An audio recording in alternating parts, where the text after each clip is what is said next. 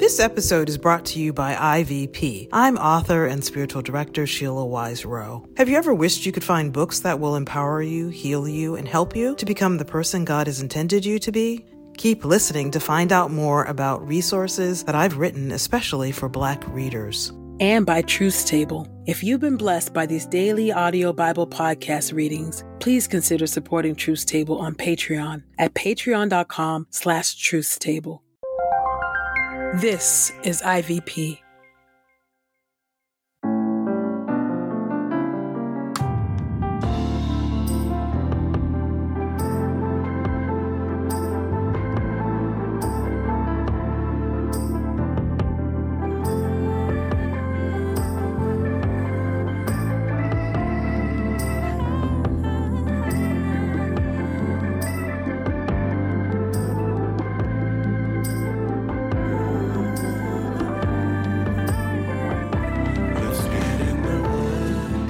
Listening to Get in the Word with Truth Table. Presented by InterVarsity Press.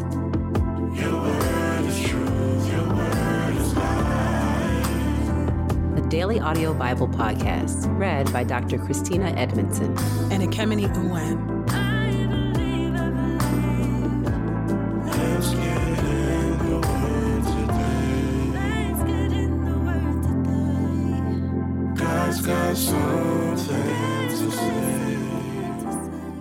Let's get in the Word, and may the Word get in us. Open our eyes that we may behold wonderful things in your Word. Old Testament reading Genesis chapter 49, verse 29, through chapter 50, verse 26. Then he instructed them I am about to go to my people. Bury me with my fathers in the cave in the field of Ephron the Hittite. It is the cave in the field of Machpelah, near Mamre, in the land of Canaan, which Abraham brought for a burial plot for Ephron the Hittite. There they buried Abraham and his wife Sarah. There they buried Isaac and his wife Rebekah. And there I buried Leah. The field and the cave in it were acquired from the sons of Heth. When Jacob finished giving these instructions to his sons, he pulled his feet up onto the bed, breathed his last breath, and went to his people. The burials of Jacob and Joseph. Then Joseph hugged his father's face. He wept over him and kissed him. Joseph instructed the physicians in his service to embalm his father. So the physicians embalmed Israel. They took forty days for that is the full time needed for embalming. The Egyptians mourned for him seventy days. When the days of mourning had passed, Joseph said to Pharaoh's royal court, If I have found favor in your sight, please say to Pharaoh, My father made me swear an oath. He said, I'm about to die. Bury me in my tomb that I dug for myself there in the land of Canaan. Now let me go and bury my father then I will return. So Pharaoh said, Go and bury your father, just as he made you swear to do. So Joseph went to bury his father. All Pharaoh's officials went with him, the senior courtiers of his household, all the senior officials of the land of Egypt, all Joseph's household, his brothers, and his father's household. But they left their little children and their flocks and herds in the land of Goshen. Chariots and horsemen all went up with him, so it was a very large entourage. When they came to the threshing floor of Atad, on the other side of the Jordan, they mourned there with very great and bitter sorrow. There Joseph observed a seven day period of mourning for his father. When the Canaanites who lived in the land saw them mourning at the threshing floor of Atad, they said, This is a very sad occasion for the Egyptians. That is why its name was called Abel Mizraim, which is beyond the Jordan. So the sons of Jacob did for him just as he had instructed them. His sons carried him to the land of Canaan and buried him in the cave of the field of Machpelah near Mamre. This is the field Abraham purchased as a burial plot from Ephron the Hittite. After he buried his father, Joseph returned to Egypt. along with his brothers and all who had accompanied him to bury his father. When Joseph's brothers saw that their father was dead, they said, What if Joseph bears a grudge and wants to repay us in full for all the harm we did to him? So they sent word to Joseph, saying, Your father gave these instructions before he died. Tell Joseph this Please forgive the sin of your brothers and the wrong they did when they treated you so badly. Now please forgive the sin of the servants of the God of your father. When this message was reported to him, Joseph wept. Then his brothers also came and threw themselves down before him. They said, Here we are. We are your slaves. But Joseph answered them, Don't be afraid. Am I in the place of God? As for you, you meant to harm me, but God intended it for a good purpose so he could preserve the lives of many people, as you can see this day. So now, don't be afraid. I will provide for you and your little children. Then he consoled them and spoke kindly to them.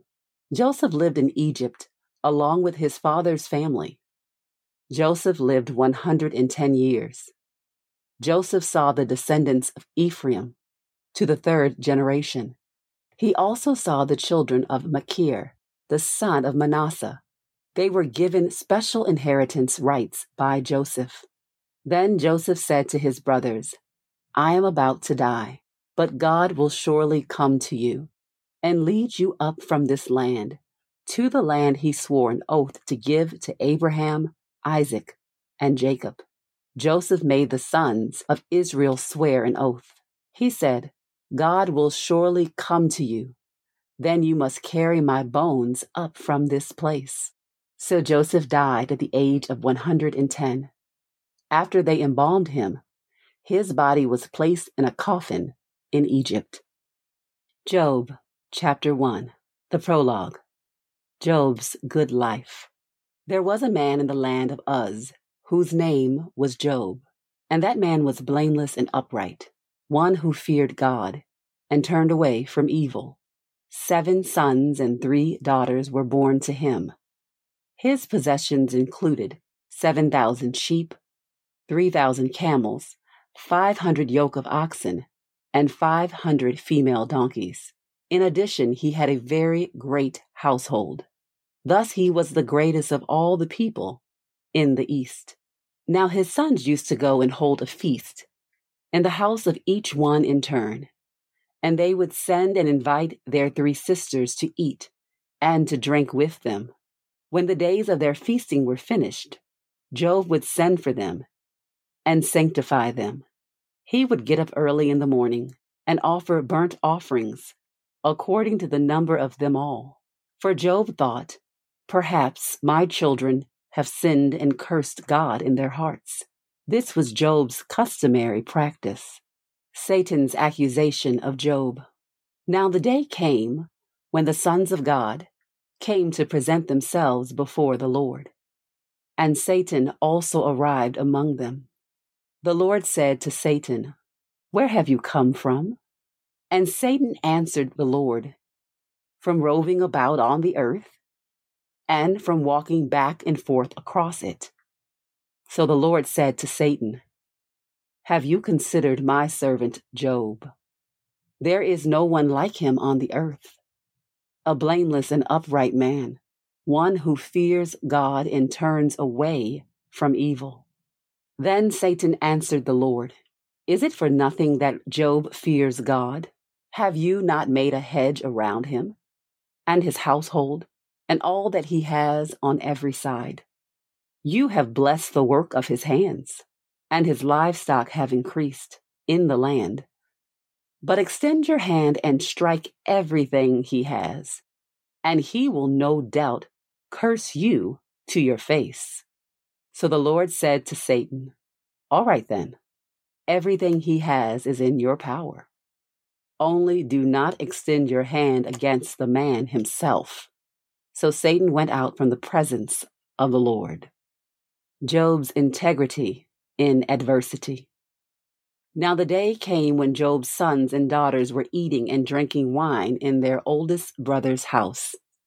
And a messenger came to Job, saying, The oxen were plowing and the donkeys were grazing beside them. And the Sabeans swooped down and carried them all away. And they killed the servants with the sword. And I, only I alone, escaped to tell you. While this one was still speaking, another messenger arrived and said, The fire of God has fallen from heaven and has burned up the sheep and the servants. It has consumed them. And I, only I alone, escaped to tell you. While this one was still speaking, another messenger arrived and said, The Chaldeans formed three bands and made a raid on the camels and carried them all away. And they killed the servants with the sword. And I, only I alone, escaped to tell you. While this one was still speaking, another messenger arrived and said, Your sons and your daughters were eating and drinking wine in their oldest brother's house. And suddenly, a great wind swept across the wilderness and struck the four corners of the house. And it fell on the young people, and they died. And I, only I, alone escaped to tell you.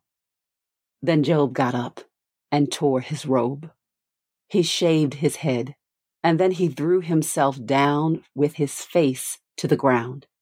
He said, Naked I came from my mother's womb and naked I will return there. The Lord gives, and the Lord takes away. May the name of the Lord be blessed. In all this, Job did not sin, nor did he charge God with moral impropriety.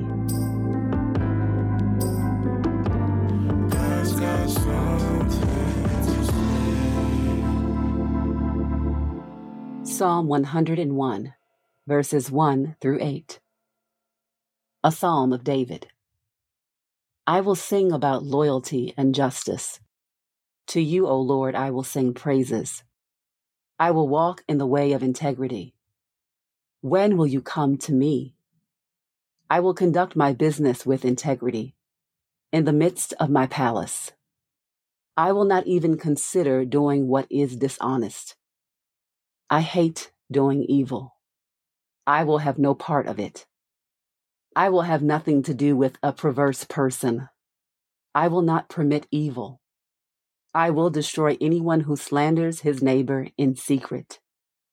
I will not tolerate anyone who has a haughty demeanor and an arrogant attitude. I will favor the honest people of the land and allow them to live with me. Those who walk in the way of integrity will attend me. Deceitful people will not live in my palace.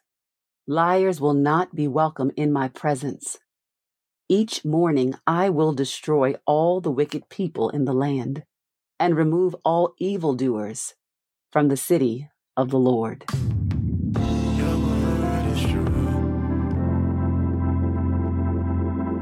New Testament reading John chapter 3 Conversation with Nicodemus. Now a certain man a Pharisee named Nicodemus, who was a member of the Jewish ruling council, came to Jesus at night and said to him, Rabbi, we know that you are a teacher who has come from God, for no one could perform the miraculous signs that you do unless God is with him. Jesus replied, I tell you the solemn truth. Unless a person is born from above, he cannot see the kingdom of God. Nicodemus said to him, How can a man be born when he is old? He cannot enter his mother's womb and be born a second time, can he? Jesus answered, I tell you the solemn truth. Unless a person is born of water and spirit, he cannot enter the kingdom of God. What is born of flesh is flesh, and what is born of the spirit is spirit. Do not be amazed that I said to you, you must all be born from above. The wind blows wherever it will, and you hear the sound it makes, but do not know where it comes from and where it is going. So it is with everyone who is born of the Spirit. Nicodemus replied, How can these things be? Jesus answered, Are you the teacher of Israel, and yet you don't understand these things? I tell you the solemn truth. We speak about what we know and testify about what we have seen, but you people do not accept our testimony. If I have told you people about earthly things, and you don't believe, how will you believe if I tell you about heavenly things? No one has ascended into heaven except the one who descended from heaven, the Son of Man. Just as Moses lifted up the serpent in the wilderness, so must the Son of Man be lifted up, so that everyone who believes in him may have eternal life. For this is the way God loved the world. He gave his one and only Son, so that everyone who believes in him will not perish, but have eternal life. For God did not send his Son into the world to condemn the world, but that the world should be saved through him. The one who believes in him is not condemned. The one who does not believe has been condemned already because he has not believed in the name of the one and only Son of God. Now, this is the basis for judging that the light has come into the world, and people loved the darkness rather than the light, because their deeds were evil. For everyone who does evil deeds hates the light and does not come to the light, so that their deeds will not be exposed. But the one who practices the truth comes to the light, so that it may be plainly evident that his deeds have been done in God. Further testimony about Jesus by John the Baptist.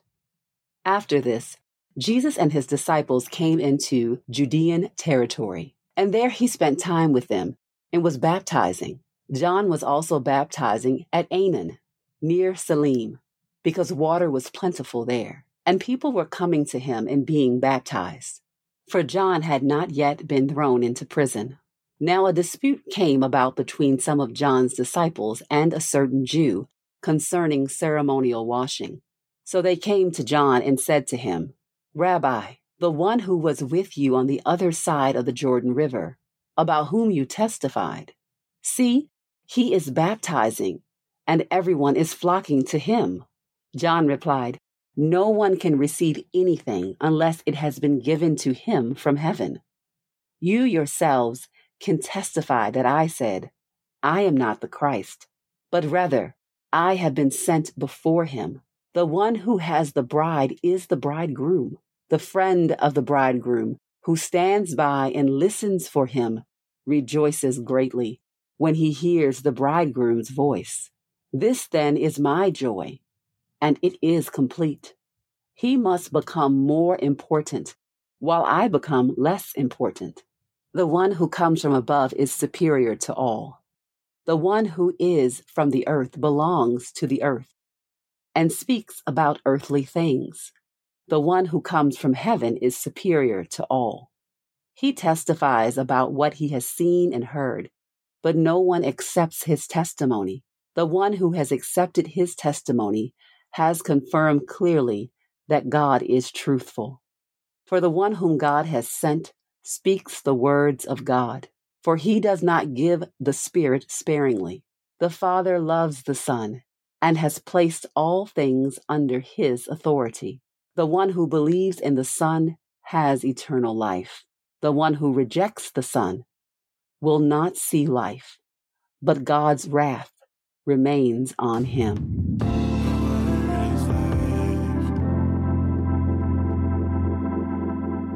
This is the word of God for the people of God. May God add a blessing to the reading of his word. Let us go boldly to God's throne of grace. Gracious God, we thank you for this opportunity to gather, to hear your word, and even to hear hard things in your word today. We reflect on the life of Job and the compounding suffering that he experienced pain after pain after pain, loss after loss after loss. Oh God, it reminds us of our own losses, our own pains, which feel compounding at times.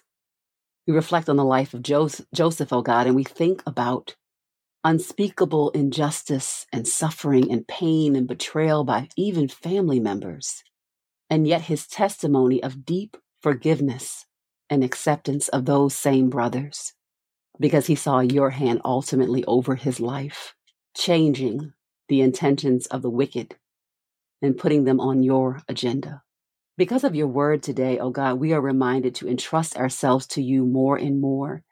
That even as we grieve, lament, and we ask you why, even as we experience great confusion, pain, suffering, and frustration, God, we are looking to you, knocking on the doors of heaven, awaiting for you to turn that was what was meant for wicked into what is ultimately for good.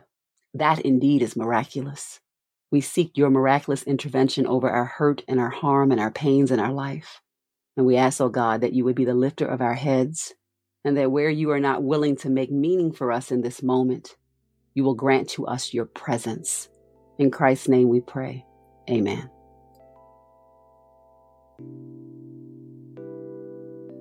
Hi, I'm Sheila Wise Rowe. My two books, Healing Racial Trauma and Young, Gifted, and Black, serve readers who may need to process hurt and pain, or those who undervalue their God given worth. I also write to those who want to better love and encourage them.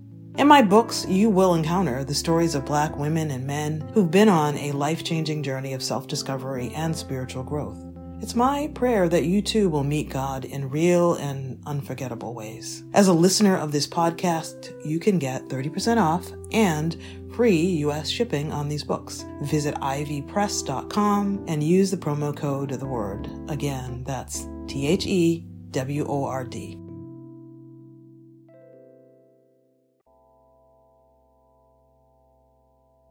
We pray this time of getting the word with Truth Table has encouraged us all to not only be hearers of God's word, but doers.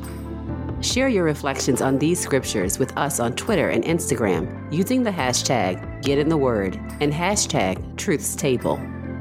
Saints, whatever is honorable, whatever is just, whatever is pure, whatever is lovely, whatever is commendable, if there is any excellence, if there is anything worthy of praise, think about these things, practice these things, and the God of peace will be with you. Go with God. Get in the Word with Truth Table is a production of InterVarsity Press. For 75 years, IVP has created and published resources that deepen lives for Christ to engage the university, church, and the world. Visit ivpress.com for more information. Our Bible reading plan is from BibleStudyTogether.com, and the Bible version is the new English translation used by permission. Sound engineering is from Podastery Studios, and our executive producer is Helen Lee.